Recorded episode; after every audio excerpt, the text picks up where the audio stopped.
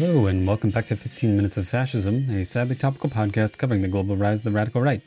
I'm Dr. Craig Johnson, bringing to you this week news from Ukraine, Myanmar, Europe, like sort of in general, the United States, and a See You in Hell that's the celebration of a dead fascist from Argentina.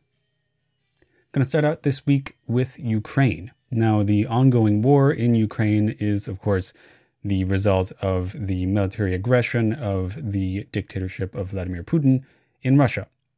However, in Ukraine, there have been increasing troubling reports of Ukrainian soldiers and especially Ukrainian sort of like paramilitary volunteers who are sporting Nazi symbols on their uniforms.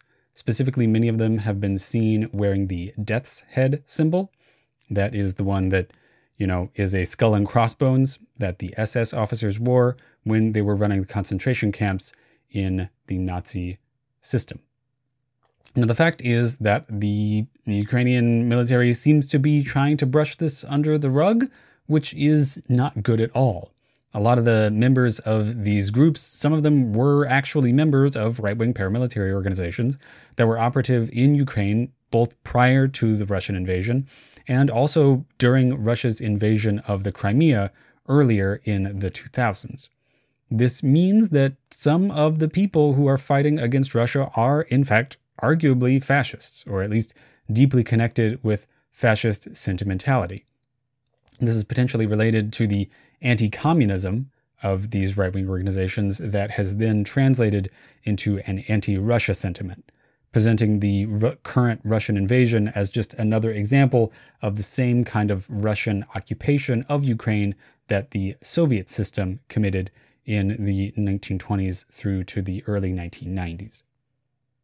Moving on to Myanmar and or Burma, frankly, this is just me reminding you that Burma or Myanmar, as it is variously called by various countries, is currently run by a military junta that took power in February of 2021.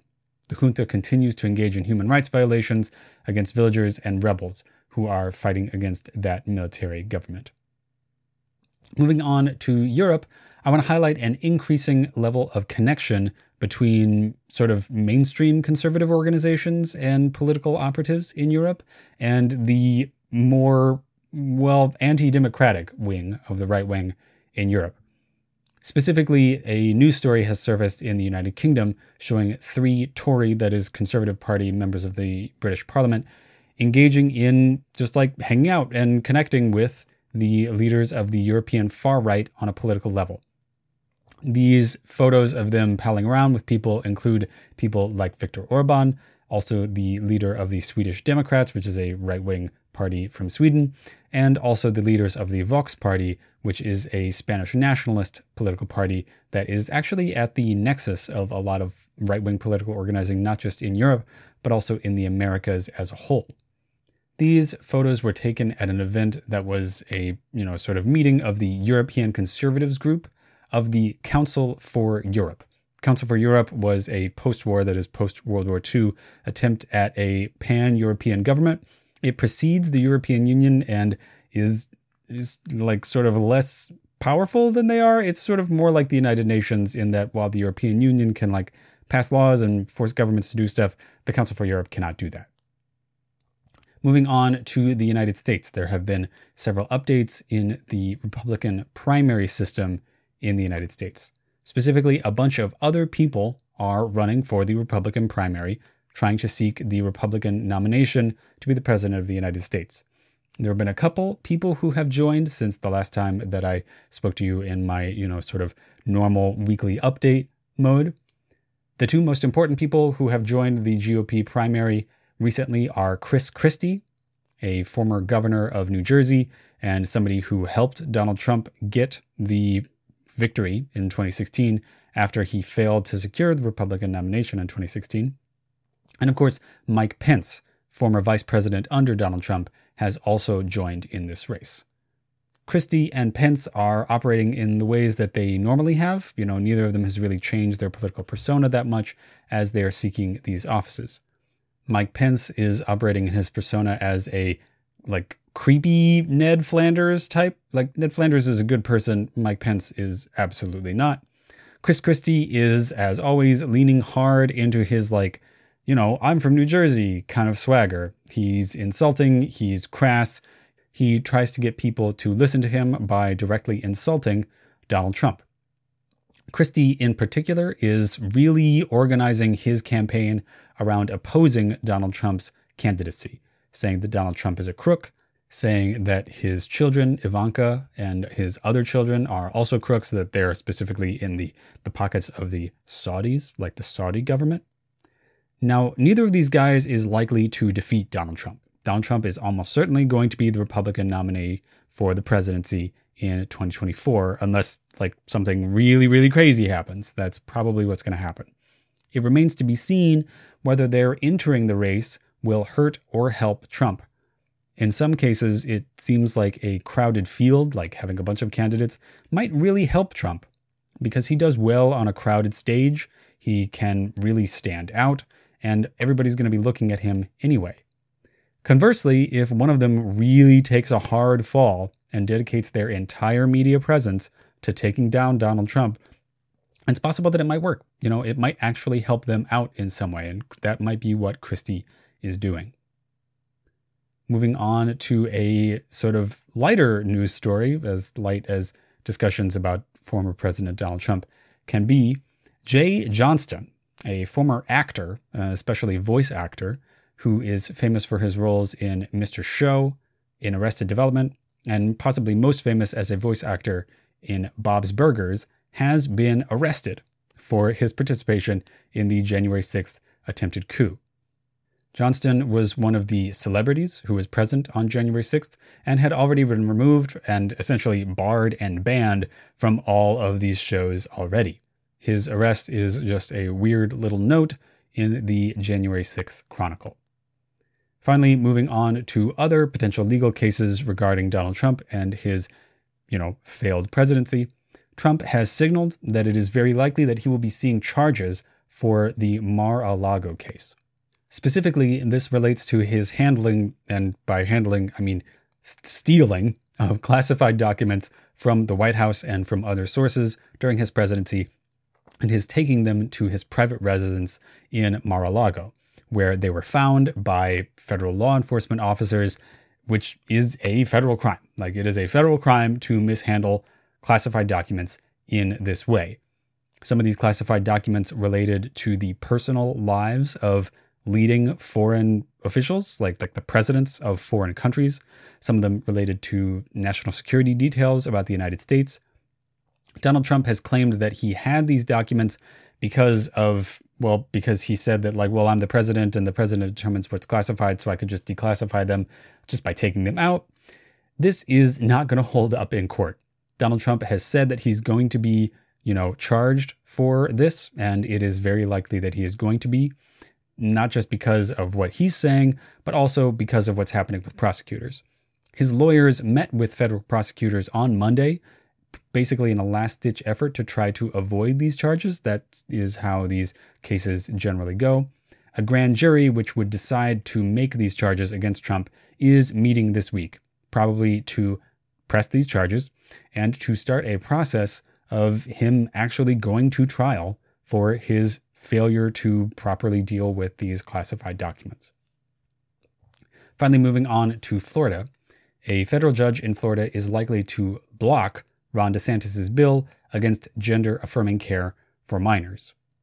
Governor DeSantis had signed a series of bills in mid May that banned gender affirming care for minors in Florida, specifically banning puberty blockers and any other types of treatment for people who have gender dysphoria or for people who are trans or for people who who have a gender identity that does not conform with the one that they were assigned at birth.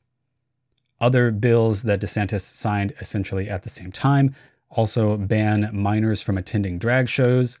They limit how students can learn about non heteronormative sexualities. These laws essentially made it a criminal offense for doctors and other healthcare providers to provide gender affirming care. It became a misdemeanor under Florida law. Now, that's what happened in mid-May and the right wing was really excited about this. They thought that this was a, you know, a big salvo in their war against trans people existing. essentially. On June 6th, a federal judge in Florida has said on the record that those who are suing to have these bills overturned are, quote, likely to succeed.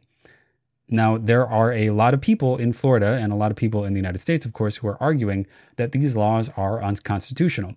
And this is a federal judge who is currently hearing complaints about these things, saying that it's probable that these laws are going to be overturned.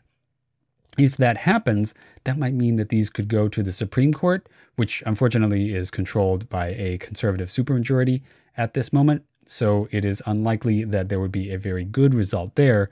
However, this is indicative that DeSantis will not be able to deny this really life saving care from young people in Florida, at least temporarily. This is part of an ongoing and really overwhelming escalation of a fight over trans and other gender nonconforming people's right to exist and to express themselves and to be themselves in the United States today.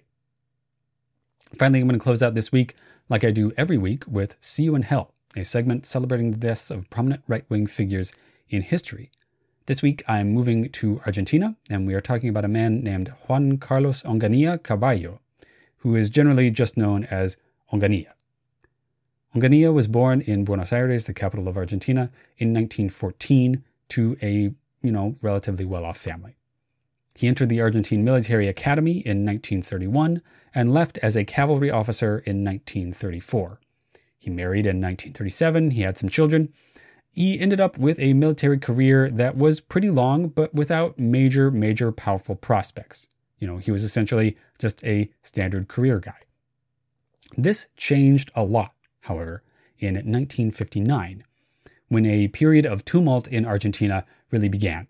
In 1959, Argentina was still reeling with the end of the Peronist government in 1955 and attempting to reestablish civilian rule.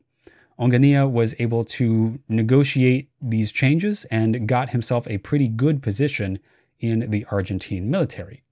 Ultimately, in 1962, the Argentine military was divided between Peronists and anti Peronists, the so called Azules and Colorados. Onganía was a leader of the Azul, or sort of Peronism without Peron faction. This ended up being successful, and it ultimately landed him the leadership of the Argentine military. He was commander in chief of the army in 1962 in the new civilian government.